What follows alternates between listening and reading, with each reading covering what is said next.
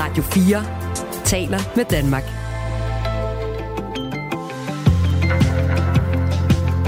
Velkommen til Radio 4 morgen. Ukraine vil så gerne have F-16 fly. Den bøn har lødt siden øh, den russiske invasion gik i gang for mere end et år siden. De har ikke fået dem endnu. Hvorfor ikke? Og hvorfor er de fly så væsentlige? Det analyserer vi om et kvarter øh, med hjælp fra Hans Peter Mikkelsen, der er forsvarsanalytiker. Og flere af de danskere, der var tæt på de her voldsomme brænde på Rodos, har haft det psykisk svært, efter de er kommet hjem igen. Det er en historie, vi kigger øh, på her til morgen på Radio 4 morgen. Øh, vi har talt med flere familier, som efter hjemkomsten har oplevet øh, svingende humør, søvnløse nætter og pludselige grådanfald. Efter nyhederne kl. halv otte, der taler vi med Maiken Offersen fra Viborg. Hun flygtede fra ild og røg med et fem måneder gammelt, øh, gammelt barn på armen, og hun har efter sin ferie haft brug for psykologhjælp. Vi er til synligheden gået ramt forbi i Danmark med den helt store recession og nedgang i økonomien. Men det er ikke sikkert, at vi er det alligevel, fordi Tyskland oplever recession, og det, der sker i Tyskland, det rammer også os. Lykkefri hjælper os med at øh, kigge ind i den krystalkugle om cirka 40 minutter her i Radio 4 morgen. Ja, du lytter til Radio 4 morgen her. I studiet er det Kasper Harbo og Michael Robach, der er din morgenværter, og klokken den er 6 minutter over 7. Radio 4 taler med Danmark. Klager dit barn over hovedpine i skolen, eller at bogstaverne danser rundt på tavlen, så kan det være et tegn på, at barnet har synsproblemer. To ud af tre børn med synsproblemer er nemlig ikke selv klar over, at der er noget galt med synet. Det viser forskning fra Synoptikfonden, og det er et problem, som kan følge børn senere i livet. Annette Slyngborg, hun er leder af klinisk udvikling hos Synoptik. Godmorgen. Godmorgen. Hvorfor øh, er det et problem, at man ikke opdager, at et barn har et svækket syn? Altså, hvilke problemer kan det give? Uh, det, det kan give sig udslag på forskellige måder, alt efter hvilken slags synsproblem det er. Hvis, øh, hvis vi har mindre børn, som øh, alderen der, vi har undersøgt fra 5 til 7 år, mm. så er det typisk langsynthed, og det kan gøre, at man får hovedpine, lysfølsomhed, træt i øjnene, gnider sig i øjnene, og, og også sådan mere indirekte, at man har svært ved at koncentrere sig. Mm. Og, og det er svært at opdage, fordi øh, øh, inde i øjet har vi en linse, der kan kompensere sig. Den, den krummer sig. Den bliver stærkere, hvis man mangler noget plusstyrke i sit øje. Øh, og, og det er den kun beregnet til at skulle kulde, når vi læser. Men hvis den så gør det hele tiden, hele dagen, så er det, man kan få de her indirekte gener som træthed og hovedpine. Det undrer mig lidt. Jeg har heller ikke, mine børn har ikke briller, skal jeg skynde mig at sige. Jeg har heller ikke selv haft briller, da jeg var barn. Men det undrer mig lidt, at man ikke opdager det før skolestart. Fordi er der ikke nogen situationer, når børnene er 3, 4, 5 øh, år, hvor man sidder og siger, kan du se, hvad der er på billederne, og så kan de ikke se noget? Eller du ved, hvorfor er det, man ikke opdager det? Jamen, det er det, der er så lumsk. Fordi øhm, det snyder jo lidt, at øjets egen linse kan, kan ændre styrke. Så lad os sige, at et barn er plus 3 langsynet. Så kan ens egen linse øge sin styrke med plus 3, og så ser barnet egentlig normalt. Men det er bare på bekostning af energi, og det giver spændingshovedpine og og træthed og ulyst til at lave ting tæt på.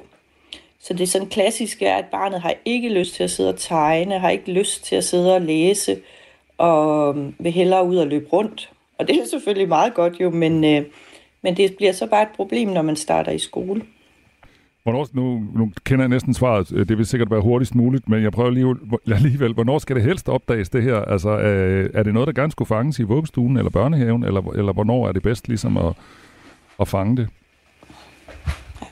Det er faktisk et rigtig godt spørgsmål, fordi hvis man er meget langsynet, og det ikke bliver opdaget, så kan man risikere, at hjernen udelukker synet fra det ene øje, så det bliver et dovent øje, og så kan man få skelen det, det, er, det er meget trist. Altså det, det giver en masse psykologiske problemer senere i livet også. Øh, så jeg vil sige, et rigtig godt tidspunkt at sørge for, at ens barn er blevet tjekket, det er omkring treårsalderen. Vi taler med Annette Slyngborg, der er leder af klinisk udvikling hos Synoptik. Og Synoptik lever jo altså også af at sælge briller, briller og kontaktlinser for den sags skyld. Annette Slyngborg, når man nu kommer ind med et lille barn, kan man så være sikker på, at øh, den her entreprenante optikere ikke finder et eller andet øh, for at finde noget og for at sælge briller? Ja, det kan man sagtens. Øh, jeg vil lige starte med at sige, at hvis man har et barn, man gerne vil have undersøgt i 2-3 års alderen, så kan optikeren ikke gøre så meget. Øh, så skal man gå til øjenlæge. Men øh, hvis vi har et lidt større barn, som man kan kommunikere med, og som kan finde ud af at lave forskellige øvelser, så øh, kan optikerne i hvert fald godt lave en masse forprøver, der kan give et indtryk af, om barnet har synsproblemer, og så sige, om det er nogen grund til at gå til øjenlæge eller ej. Og selvfølgelig kunne man mistænke alle, der tjener penge, for at vil tjene penge øh, unødvendigt, men, men der er jo ikke nogen, der har glæde af at, at øh, forsøge at prakke øh, briller på nogen, som det så viser sig, at de ikke bruger dem alligevel, fordi det ikke er nødvendigt. Øh, det får man jo ikke tilfredse kunder af i længden. 4 ud af 10 danske børn under... Så der tror jeg da også, altså jeg ja, mener godt at kunne også sige på vegne af alle optikere, at det, der er jo også samvittighed i forhold til, at, at man jo ikke vil... Altså man skal jo ligesom også kunne demonstrere, at nu har vi fundet øh, det her styrke, du har behov for, og så kan barnet og forældrene jo også godt selv se, om det er noget, der gør en forskel. Så fik vi det på plads. Tusind tak. Øh, fire ud af 10 danske børn under 18 år har aldrig været til en synstest, og der er omkring 9 procent af børn i alderen 5-7 år, som har svækket syn. Af dem er der så to ud af tre, som ikke bliver opdaget, inden de starter i skole. Hvad skal vi egentlig gøre anderledes for at blive bedre til at opdage, at et barn øh, ikke ser så godt? Altså på det, på det nære plan, så kan man jo gøre det, at man er mere opmærksom på nogle indirekte ting. Og øh, hvis man har som forældre et barn, der klager over, at øh, de ikke bryder sig om at være ude i solen, der er meget lysfølsom, hvis man har et, et barn, der har hovedpine, øh, som gnider sig tit i øjnene, eller som jeg sagde før, ikke rigtig kan lide at sidde og lave ting tæt på, sidde stille. Øh, man kan også se de mere øh, altså tegn på sådan noget samsynsproblemer ved, at et barn måske dækker det ene øje, når de sidder og laver noget, eller kniber det ene øje i for at undgå sig dobbelt. Øh, og, og så er der også de her børn, der begynder at blive nærsynet. Det er typisk bare lidt senere de, de kan ikke se langt, så de, de klager tit over, at... Øhm, eller de klager faktisk ikke, det er jo det, der er problemet. Mm. De sætter sig bare meget tæt på ting. Så sætter de sig tæt på tv'et og, og sådan, eller holder skærme, iPads og sådan noget meget tæt på. Det kan øge risikoen for at udvikle nærsynhed. Jeg talte øh, tidligere om morges med en mor til en øh, dreng, hvor det var sundhedsplejersken, der havde ligesom opdaget, at han havde dårligt syg. Er det her øh, syn, er det her sådan en, en, en opgave for sundhedsplejerskerne? Det er jo dem, der har opgaven. Øh, det er jo sådan defineret i systemet, at man går med de mindre børn til kontroller, og, og så er det praktiserende lægen, og det er helt små børn. Og, og de øh, laver nogle forskellige test. Øh, men men altså, jeg vil sige, der bliver arbejdet meget i Danmark. Det er jo også derfor, der er blevet lavet forskning på, om vi, vi må kunne gøre det bedre. Så der blev lavet ud fra den der forskning fra Roskilde sygehus, der viste, at to tredjedel af de her børn ikke blev opdaget.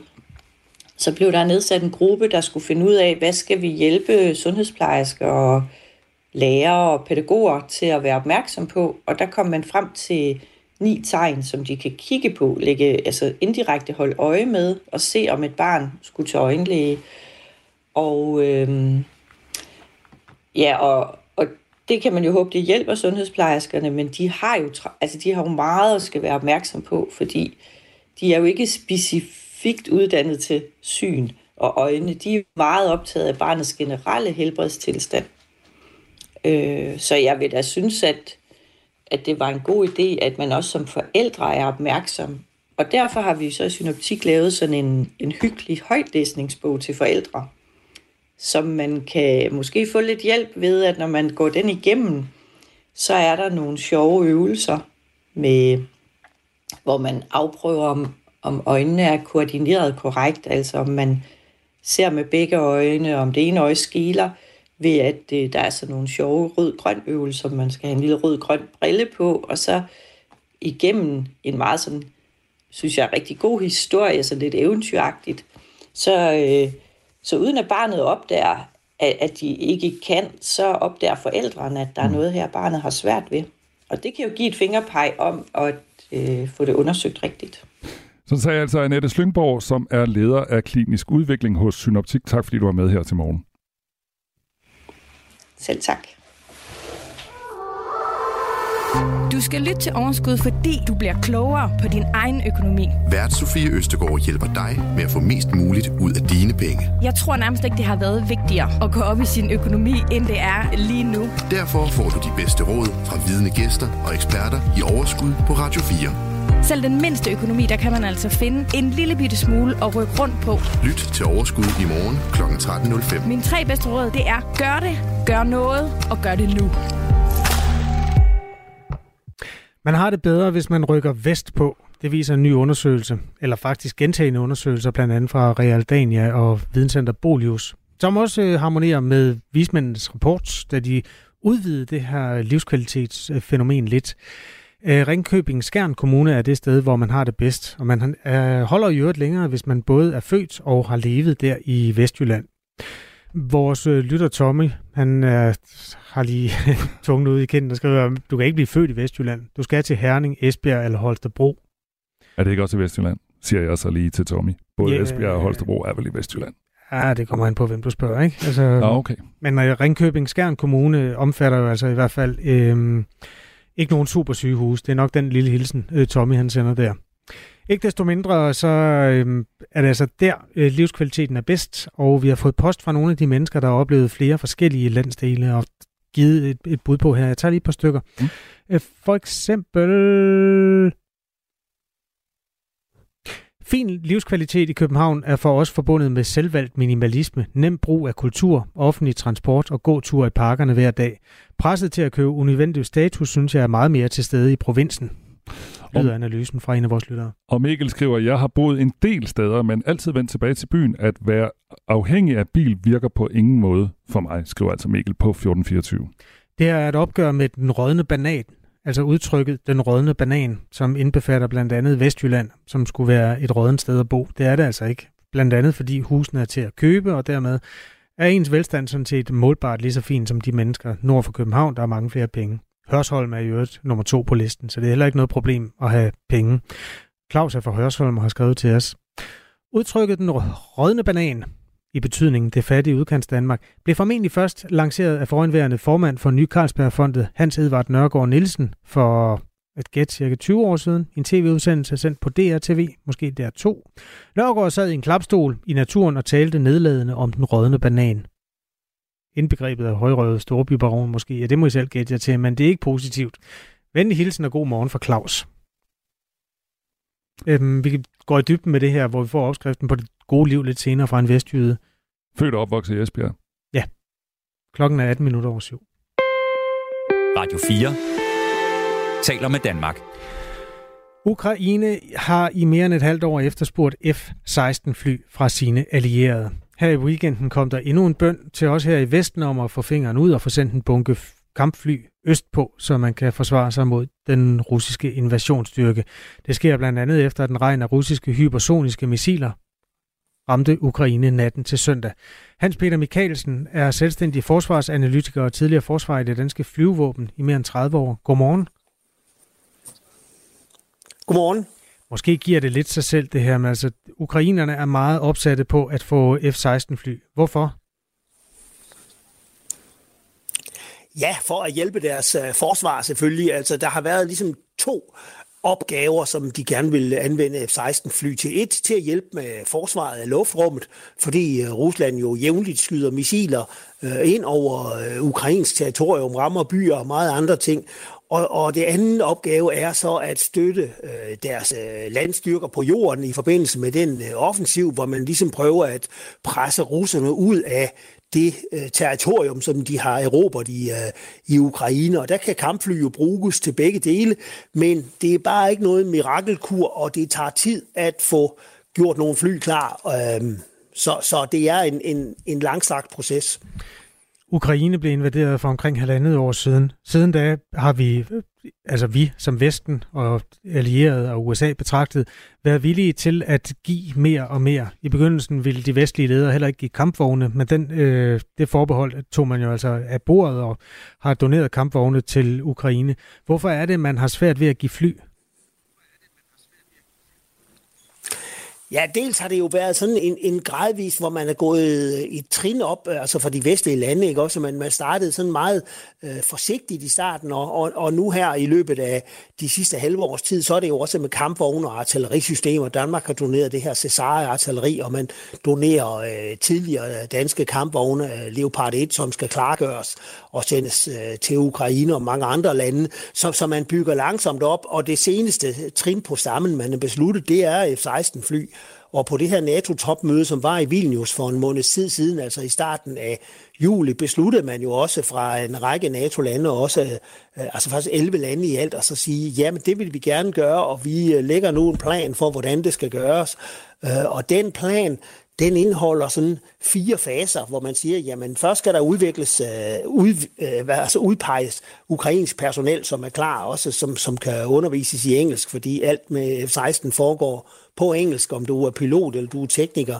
Øhm, og så skal der laves noget øh, øh, forberedelsesarbejde, og så skal der være teoretisk og praktisk træning. Og så, når træningen så er slut, det står der ikke direkte, men så forventer man jo, at så vil man også forære nogle F-16-fly til øh, ukrainerne.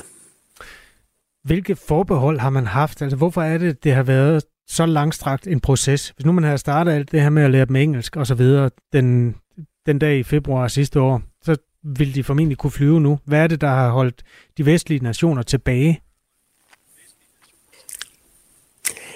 Ja, det har jo været sådan, øh, den, i starten eller forsigtighedsprincip. Jamen tænk nu, hvis de bruger dem til at, at øh, angribe inde i øh, russisk øh, territorium, så kan man jo så sige, så er NATO og Rusland i krig. Og det kan godt være, at fra, fra russisk side siger, at vi er i krig med NATO, men det har man jo sådan set ikke været, for krigen har jo kun foregået i, i Ukraine, altså bortset fra nogle enkelte dro, øh, ukrainske droneangreb. Øh, så det har været den der bekymring for, om det her kan eskalere ud af kontrol. Øh, men der har man jo så skubbet den der grænse undervejs. Og så er det bare det, at når man begynder på kampfly, det er det nok det der, der mest øh, omfattende, mest krævende at træne øh, uddanne på. Og derfor kommer det altså bare til at tage noget tid. Og øh, vi har jo hørt tidligere inden sommerferien, at øh, man skulle så gøre noget af det på Skrydstrup. Øh, og det er man, øh, så vidt jeg kan se, i hvert fald ikke startet på endnu. Måske starter det her i løbet af august. Så, så det vil betyde, at man er først færdig med den der træning og uddannelse nok om et halvt års tid, altså ind i starten af 2024.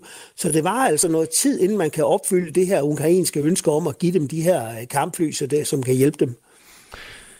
Mange har lagt mærke til, at droner og fly spiller en øh, væsentlig rolle i det her i den krig, der er i gang. Ikke desto mindre, så de fronter, der står over for hinanden lige nu i det østlige Ukraine, det, det ligner jo nærmest noget fra Første Verdenskrig, hvor de står gravet ned, og så vinder de 100 meter og taber dem igen.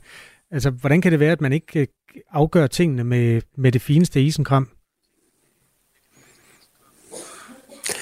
Ja, altså det er øh, bare krig, krigsfølelse, selvom der udvikler sig med droner og mange andre smarte ting, så er der også nogle ting, der er permanente og, og, og er ligesom det plejer at være, kan man sige. Og derfor ser vi noget af det her fra, ligesom der minder om Første Verdenskrig, når man først har lavet sådan en rigtig bestandt frontlinje, som russerne har, har brugt øh, lang, lang tid til i det område, de har erobret, øh, så, så er det meget, meget svært at slå hul, og det er meget omkostningskrævende. Og så skal man... Øh, Altså man skal jo ind, og øh, Ukraine skal ind og generobre nogle af de terrænger, de har. Selvom de havde kampfly til rådighed, kunne bombe nogle af, af de russiske styrker ind i baglandet, så skal der jo soldater ind på jorden for at erobre det. Så du kan ikke erobre terræn fra luften. Du skal altså have øh, soldater ind på jorden.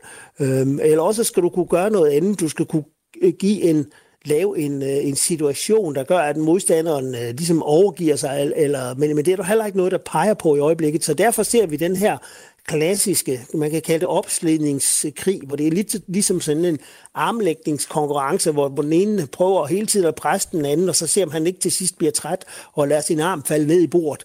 Øh, og øh, det Ukraine også forsøger på lidt i øjeblikket, øh, øh, er at bruge nogle droner og lignende til at, at sende krigen til Moskva, fordi at gøre den russiske borger opmærksom på, at det her ikke bare er en særlig militær operation, det er faktisk krig, vi er i gang med.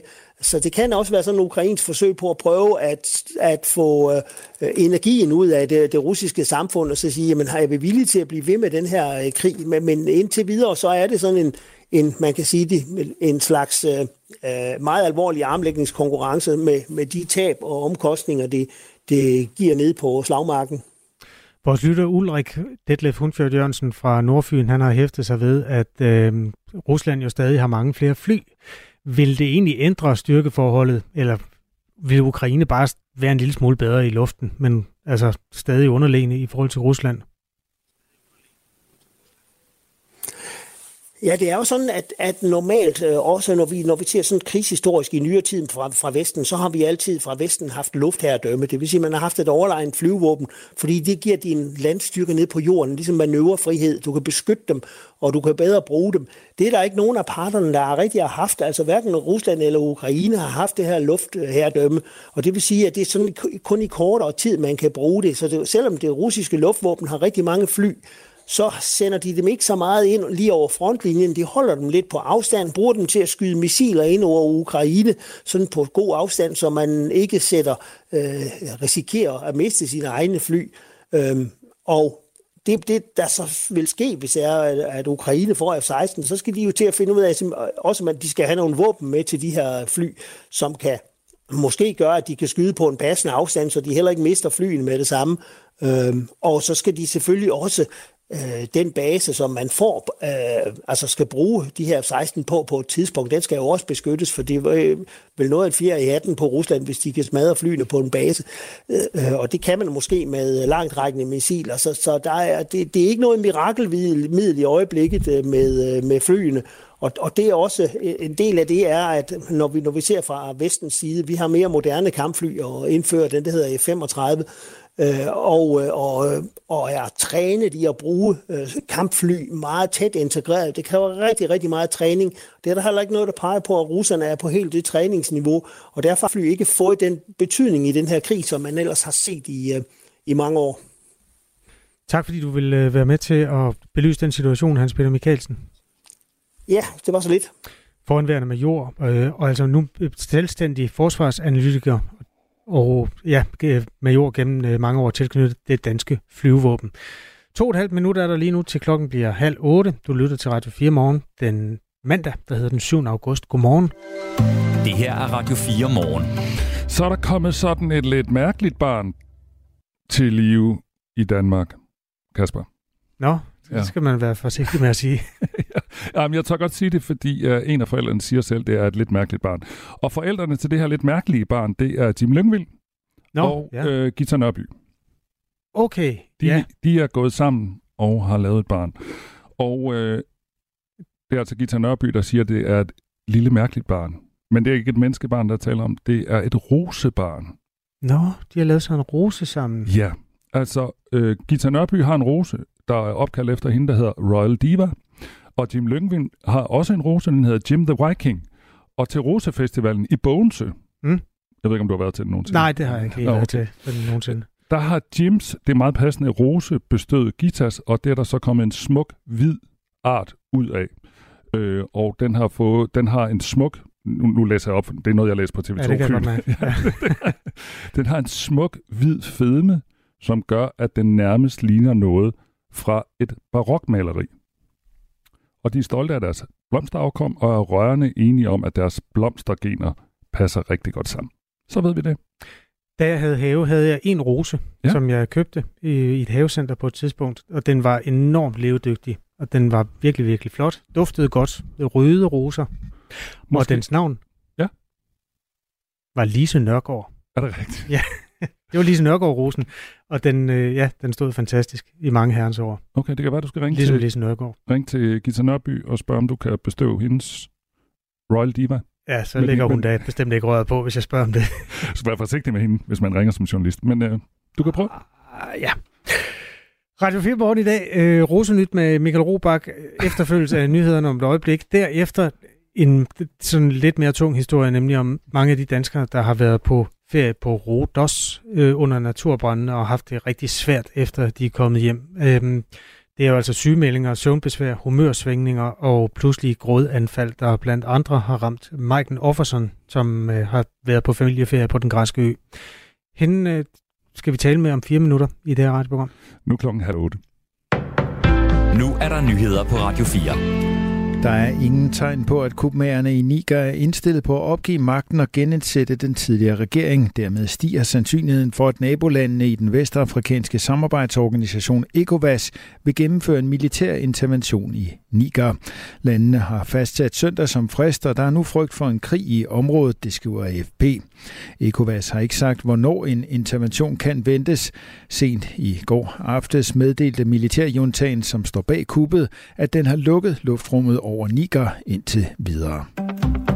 I denne uge åbner mange af landets skoler dørene for et nyt skoleår. For nogle af de børn, som bor i yderområderne i Danmark, kan der blive længere til skole i de kommende år, hvor flere af de små skoler kan ende med at blive lukket.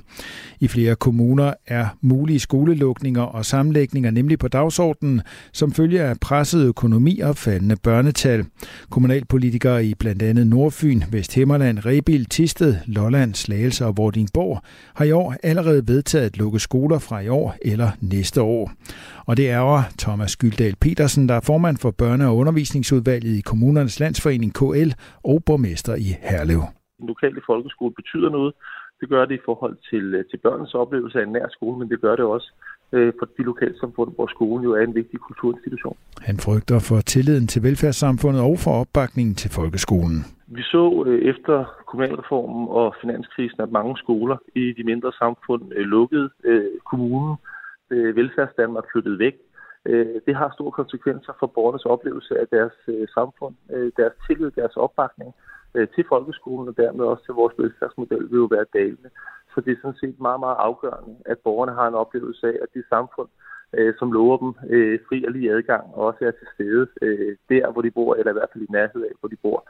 Øh, ellers så får man jo en oplevelse af, at, øh, at det velfærdssamfund jo ikke er til øh, for, for en, øh, fordi man bor et særligt sted i landet.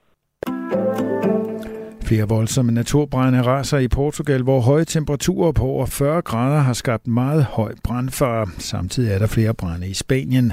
Den største brand herover distriktet Castelo Branco i den mellemste del af Portugal. Branden brød ud fredag. Over 1.000 mænd kæmper her mod en naturbrand, som har ødelagt over 7.000 hektar land. Der er risiko for, at branden kan komme til at ødelægge helt op til 20.000 hektar, lyder det fra myndighederne. Hidtil er mindst 11 mennesker blevet såret af brændene. De ramte områder er meget udstrakte med mange isolerede boligområder og byer.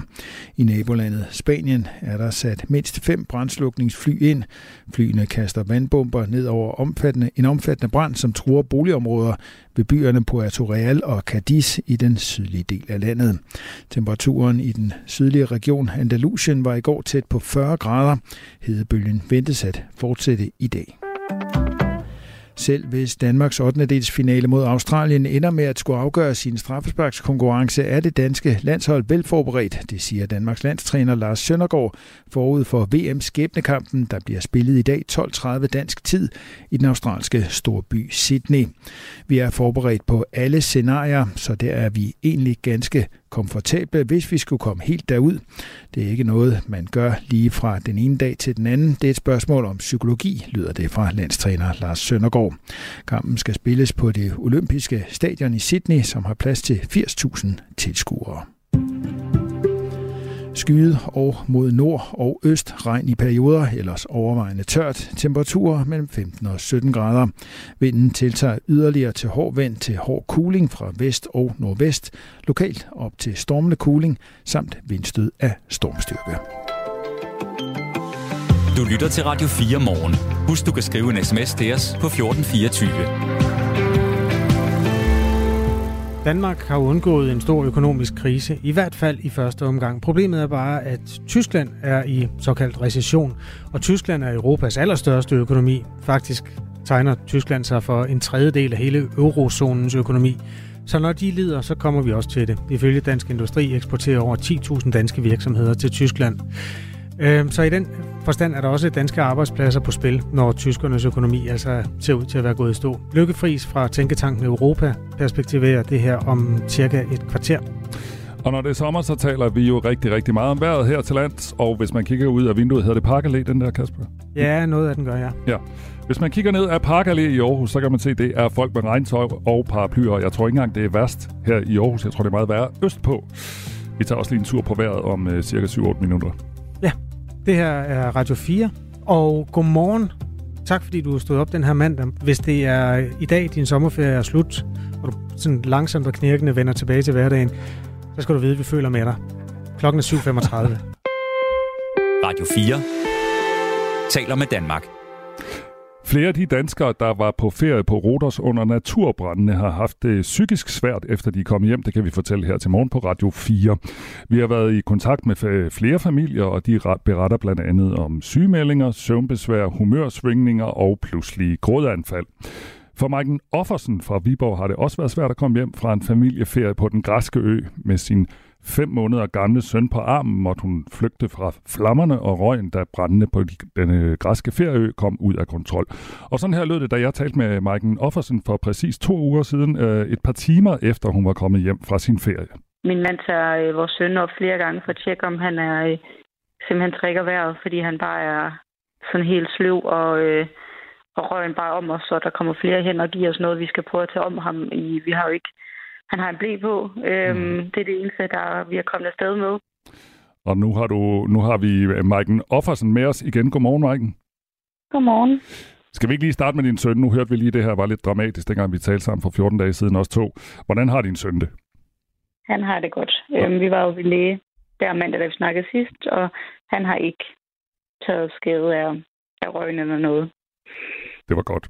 Der er gået ja. 14 dage siden, vi uh, talte sammen, og siden du kom hjem. Jeg ved, du har haft det svært, ligesom jeg nævnte, at uh, flere andre familier også har haft det. Hvordan har de seneste par uger været for dig?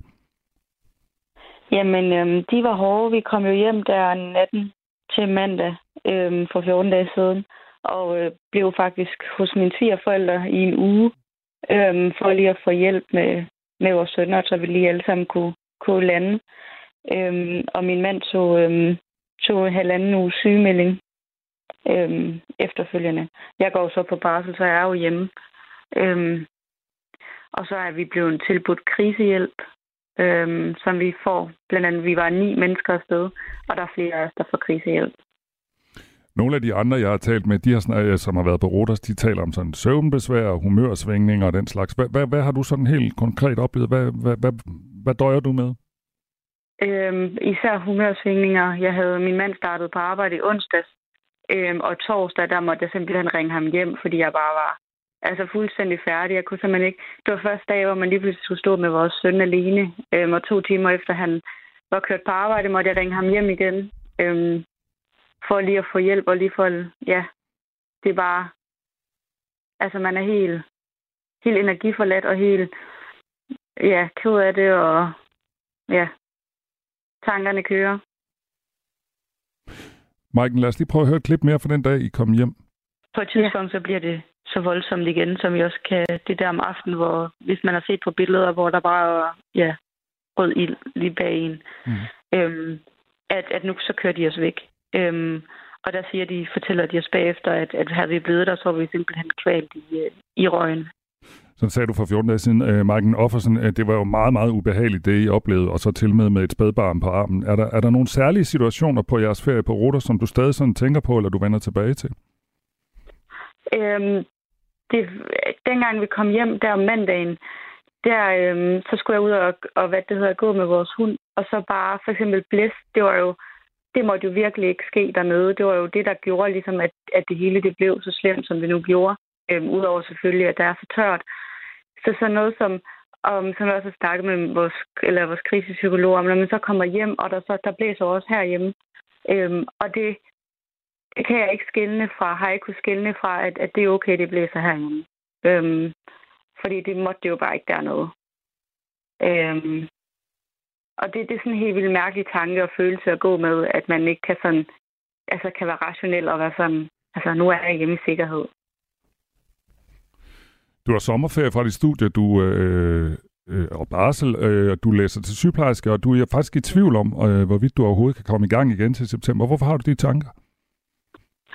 Jamen det jeg frygter, det er, at når der så begynder at komme pres på, Øhm, at der lige pludselig er andre, altså flere ting, der ligesom bliver forventet af mig, at nu skal jeg også have læst det, og nu skal jeg gøre det, og sådan noget. Om jeg sådan psykisk er klar til det pres. Øhm, man kan sige, det er jo mig selv 100 procent, hvor at derhjemme nu, altså vi har jo fået ufattelig meget hjælp af, af vores forældre og svigerforældre øh, og min mand. Øh, og lige pludselig så kommer jeg ind til et studie, hvor der igen bliver forventet ting af mig. Nu er det ikke kun på hjem, eller hjemmefronten, nu er, det, nu er det også andre ting, og det ved jeg simpelthen ikke, om jeg er helt 100% klar til. Du sagde også for et øjeblik siden, at din mand har været sygemeldt, og så må du ringe ham hjem igen en af dagene. Men, men hvordan har han det, og I var flere steder? Hvordan har, hvordan har familien det i det hele taget? Øhm, jamen det, jeg tror, der ligesom har gjort, vi er, der er nogen, der er lidt mere okay, og så er der nogen af os, jeg har en, en søster, som har haft noget angstanfald, efter hun er kommet hjem, øhm, blandt andet. Og jeg tror ligesom, det, der har gjort den store forskel, det er dem, der var nede af mine familiemedlemmer, som har kunne sige til sig selv, at selvfølgelig kommer vi væk fra den her ø. Altså, det, vi kan jo ikke brænde inde her. Altså, på en eller anden måde skal vi jo nok komme væk. De har det sådan lidt bedre herhjemme. Altså, selvfølgelig stadigvæk påvirket har vi får snakket en masse om det. Og så er der også resten, som, som slet ikke har kunnet se rationelt på det, som bare har været mega, mega bange dernede. Øhm, og som ikke har kunne se, hvordan vi nogensinde skulle komme væk fra det. Vi er sådan lidt hårdt ramt. Øhm, og det er det, jeg tror, i vores familie, som, som gør det store udspil øhm, på, hvordan vi har det. Tror du, det betød noget for dig og din mand, øh, det her med, at I har en øh, fem måneder gammel søn, der også var med? Altså, at I også har haft ham med? Helt vildt. Helt vildt stor forskel. Som min mand sagde, hvis vi havde, altså hvis vi ikke havde haft ham med, så var vi, altså så var vi løbet. Så havde vi taget nogle andre valg og taget nogle andre beslutninger, men vi har hele tiden skulle øh, tænke på ham og tænke, altså han var jo første prioritet, så det var jo lige pludselig blev mig og ham jo splittet fra resten af flokken, fordi at, øh, det var bare med at få ham væk. Og det var et totalt tilfælde, tilfælde, at hun stopper på det hotel, hvor, at, øh, hvor resten af familien var. Ellers så var vi jo endt alene, mig og ham, øh, et eller andet sted. Så det har gjort en kæmpe forskel. Mm. Øh, føler vi. Nu ved vi ikke, nu har vi jo kun prøvet at have ham med, nu ved jeg jo ikke. Men, men der er blevet taget nogle andre valg i forhold til, at vi har ham med. Ifølge rejsebranchen så blev øh, 300-400 danske turister evakueret fra deres hoteller på Rodos, og her på Radio 4 har vi prøvet at få sådan et samlet billede af, hvor mange der har søgt krisehjælp efter deres rejse, men det har ikke været muligt, da der er mange steder, man kan søge hjælp. Flere forsikringsselskaber oplyser dog til os, at de har haft flere kunder, der har haft brug for psykologhjælp efter deres rejse til Rodos. For eksempel så fortæller Trykforsikring, at de har haft en håndfuld kunder, der har fået psykologhjælp. Men der er som sagt ikke noget samlet tal. Øh, jeg taler med Maiken Offersen øh, fra Viborg, som var på ferie med sin familie på Rodos.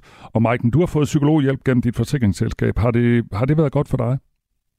Det har været mega godt. Han er, øhm, han er virkelig dygtig, og det er rart. Øhm, han hjælper med i forhold til at have nogle flashbacks, og hvad det betyder, og, og hjælper mig med at forstå den situation, vi har stået i og sådan noget. Så det, det hjælper virkelig. Nu sagde du, du var lidt i tvivl om, du kunne starte på dit studie til september. Hvad, hvad har du en idé om, hvornår du, du tænker, du er klar igen sådan til livet mm. og det hele?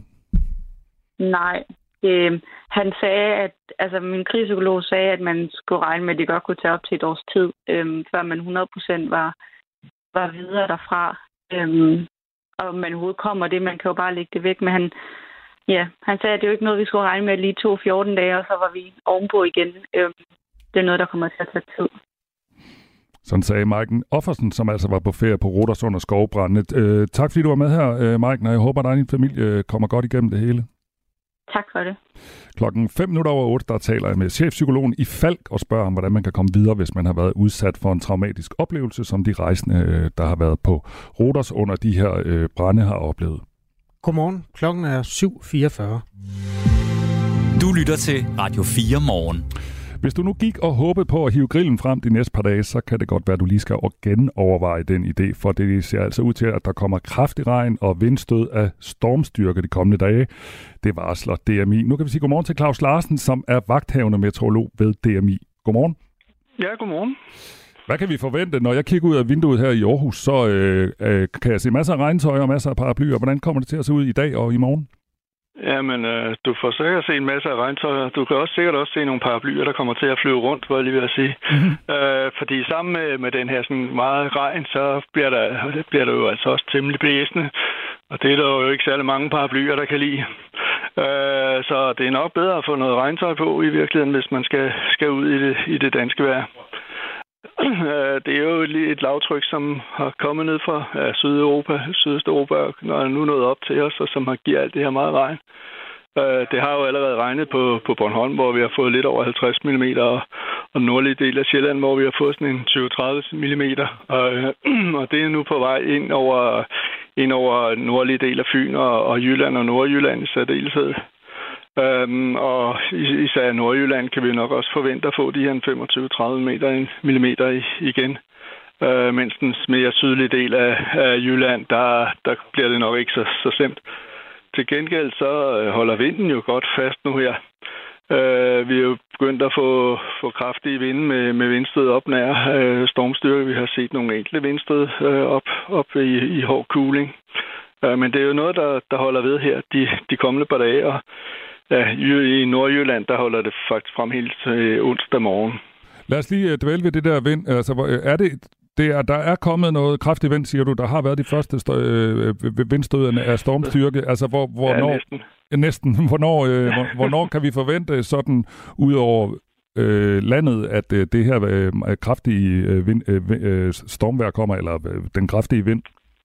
Ja, men øh, den kraftige vind ligger sådan set allerede. Den, der, er, der er jo pænt med, med vind på øh, nu på langs den jyske vestkyst øh, og et stykke ind over Nordjylland og ned over Nordsjælland og over mod Bornholm.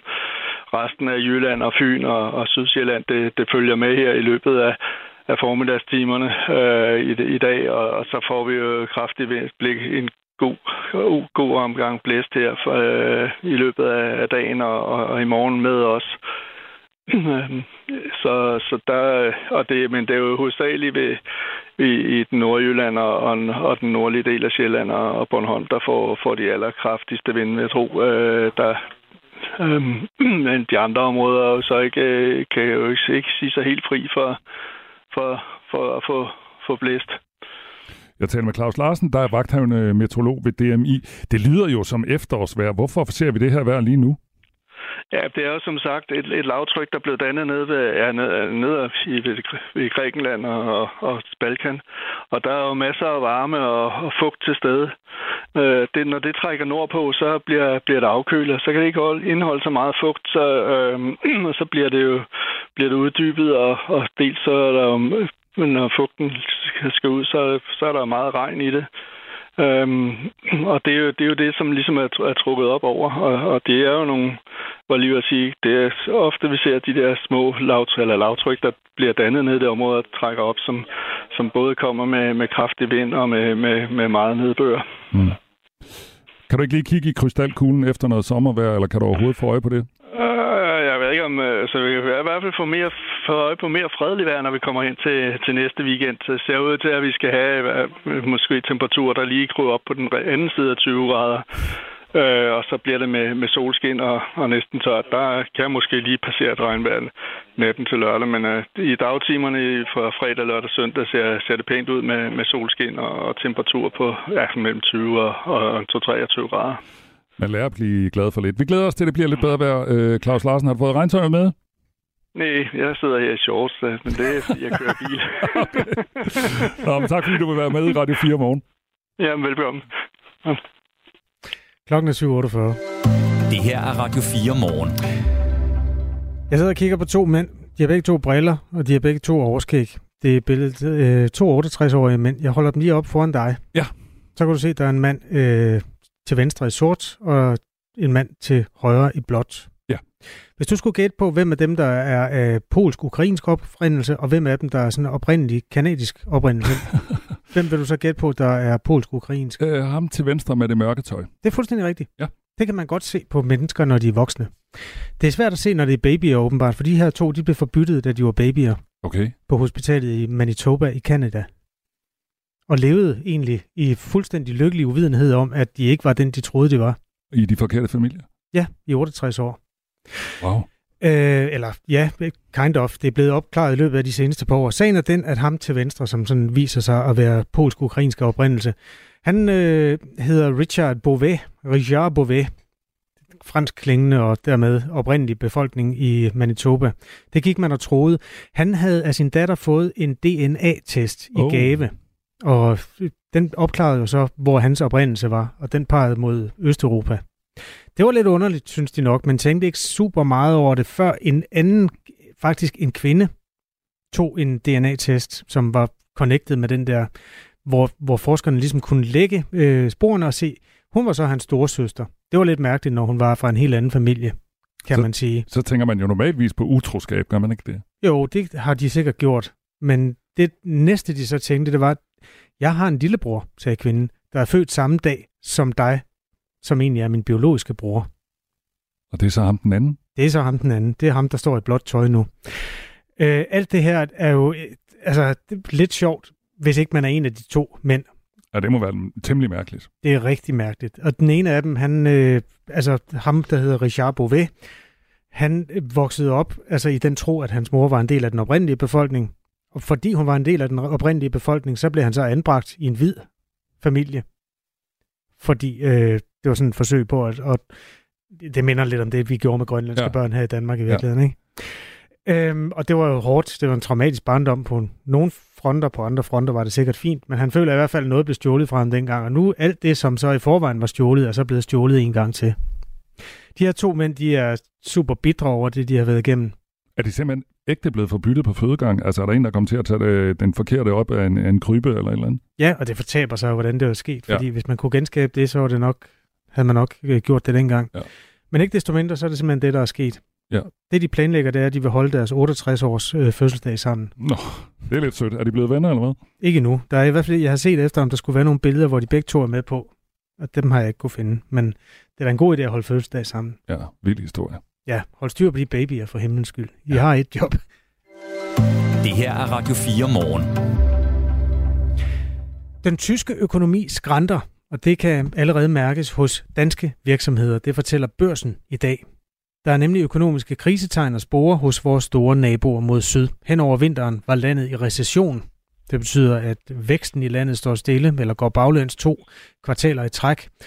Og ja, væksten den er nærmest forsvundet. Lykke Friis er direktør i Tænketanken Europa og øh, ovenikøbet med direkte fra Berlin. Godmorgen. Godmorgen. Hvad sker der med økonomien hos vores tyske naboer? Jamen, øh, den er ved at gå i slæbegear, og det er den jo af mange forskellige grunde, men jo især fordi tyskerne kæmper med de høje energipriser efter jo så Putins invasion af Ukraine. Det var jo sådan, at tyskerne i høj grad fik en billig energi fra, fra Rusland så er det altså også spørgsmål om inflation, der, der spiller en stor rolle. Og så er det meget. Nu har jeg været her en uge i Tyskland. Der er meget sådan krisestemning, fornemmelse af, at, at nu går det den forkerte retning. Og det var altså også sådan, at den tyske økonomiminister Robert Habeck her i løbet af sommeren har sagt, at Tyskland skal indstille sig på flere hårde år.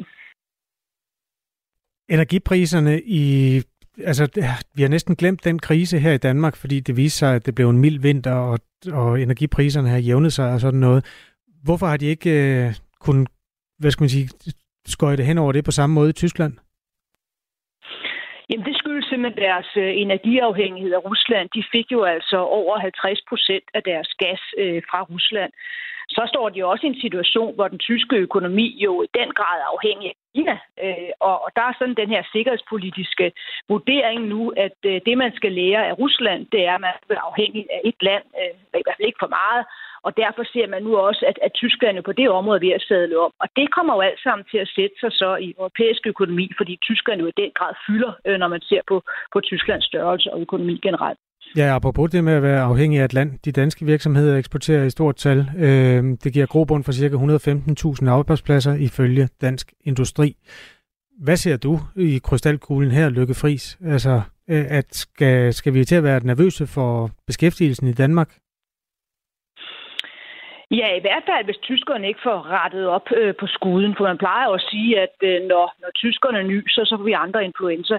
Så den øh, risiko er der i høj grad. Med mindre at Tyskland så formår at gennemføre nogle centrale reformer.